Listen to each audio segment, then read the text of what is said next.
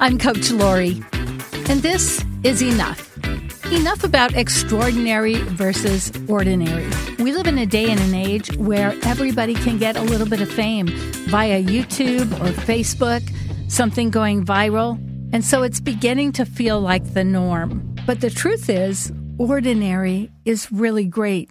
What we do in an ordinary day, we smile at a waitress, we smile at the person that's checking out our groceries, we're kind to somebody. That's ordinary. Having a purpose, which may be raising a family, maybe starting an organization, maybe picking up litter, whatever your purpose is, somehow it feels like our purpose is supposed to be this big, huge, extraordinary thing when really ordinary is where we want to live. Ordinary is actually reality. And when we watch reality shows, which I know some of us do, that is not reality.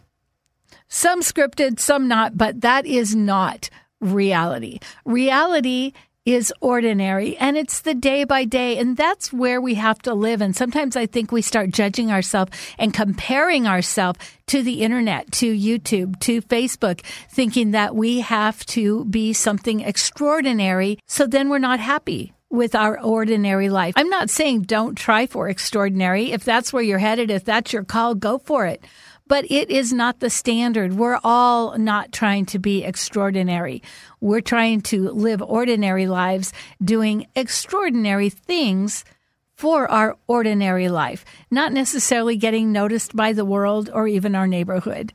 Ordinary isn't necessarily comfortable, compliant, not moving. Ordinary is just where we live. It's the daily. It's it's the thing that most people deal with on a daily basis. And if you look around, most of us actually are very ordinary.